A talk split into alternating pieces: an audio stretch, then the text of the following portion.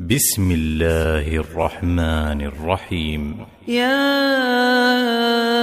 أيها النبي إذا طلقتم النساء فطلقوهن لعدتهن وأحصوا العدة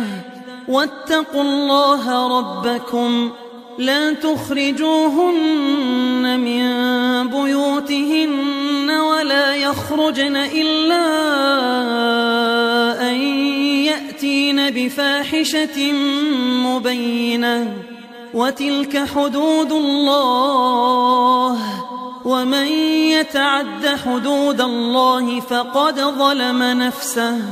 لا تدري لعل الله يحدث بعد ذلك أمرا فإذا بلغن أجلهن فأمسكوهن بمعروف أو فارقوهن بمعروف وأشهدوا ذوي عدل منكم وأشهدوا ذوي عدل منكم وأقيموا الشهادة لله ذلكم يوعظ به من كان يؤمن بالله واليوم الآخر ومن يتق الله يجعل له مخرجا ويرزقه من حيث لا يحتسب ومن يتوكل على الله فهو حسبه إن الله بالغ أمره قد جعل الله لكل شيء قدرا واللائي يئسن من المحيض من نسائكم إن ارتبتم فعدتهن ثلاثة أشهر فعدتهن ثلاثة أشهر واللائي لم يحضن وأولات الأحمال أجلهن أن يضعن حملهن ومن يتق الله يجعل له من أمره يسرا ذلك أمر الله أنزله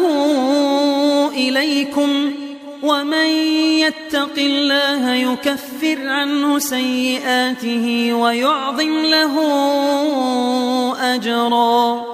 أسكنوهن من حيث سكنتم من وجدكم ولا تضاروهن لتضيقوا عليهم وإن كن أولات حمل فأنفقوا عليهن حتى يضعن حملهن فإن أرضعن لكم فآتوهن أجورهن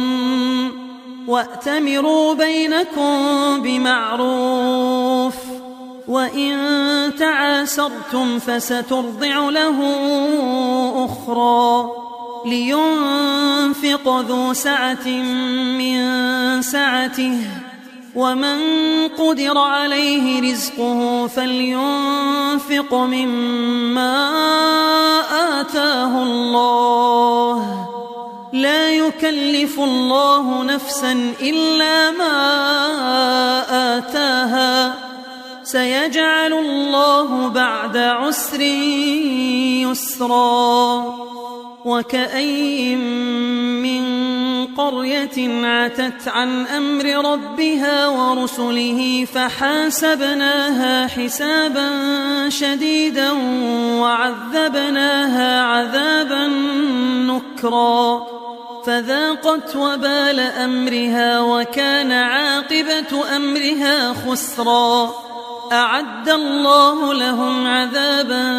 شديدا فاتقوا الله يا أولي الألباب الذين آمنوا قد أنزل الله إليكم ذكرا رسولا يتلو عليكم آيات الله مبينات ليخرج الذين آمنوا وعملوا الصالحات من الظلمات إلى النور ومن يؤمن بالله ويعمل صالحا يدخله جنات تجري من تحتها الأنهار خالدين فيها أبدا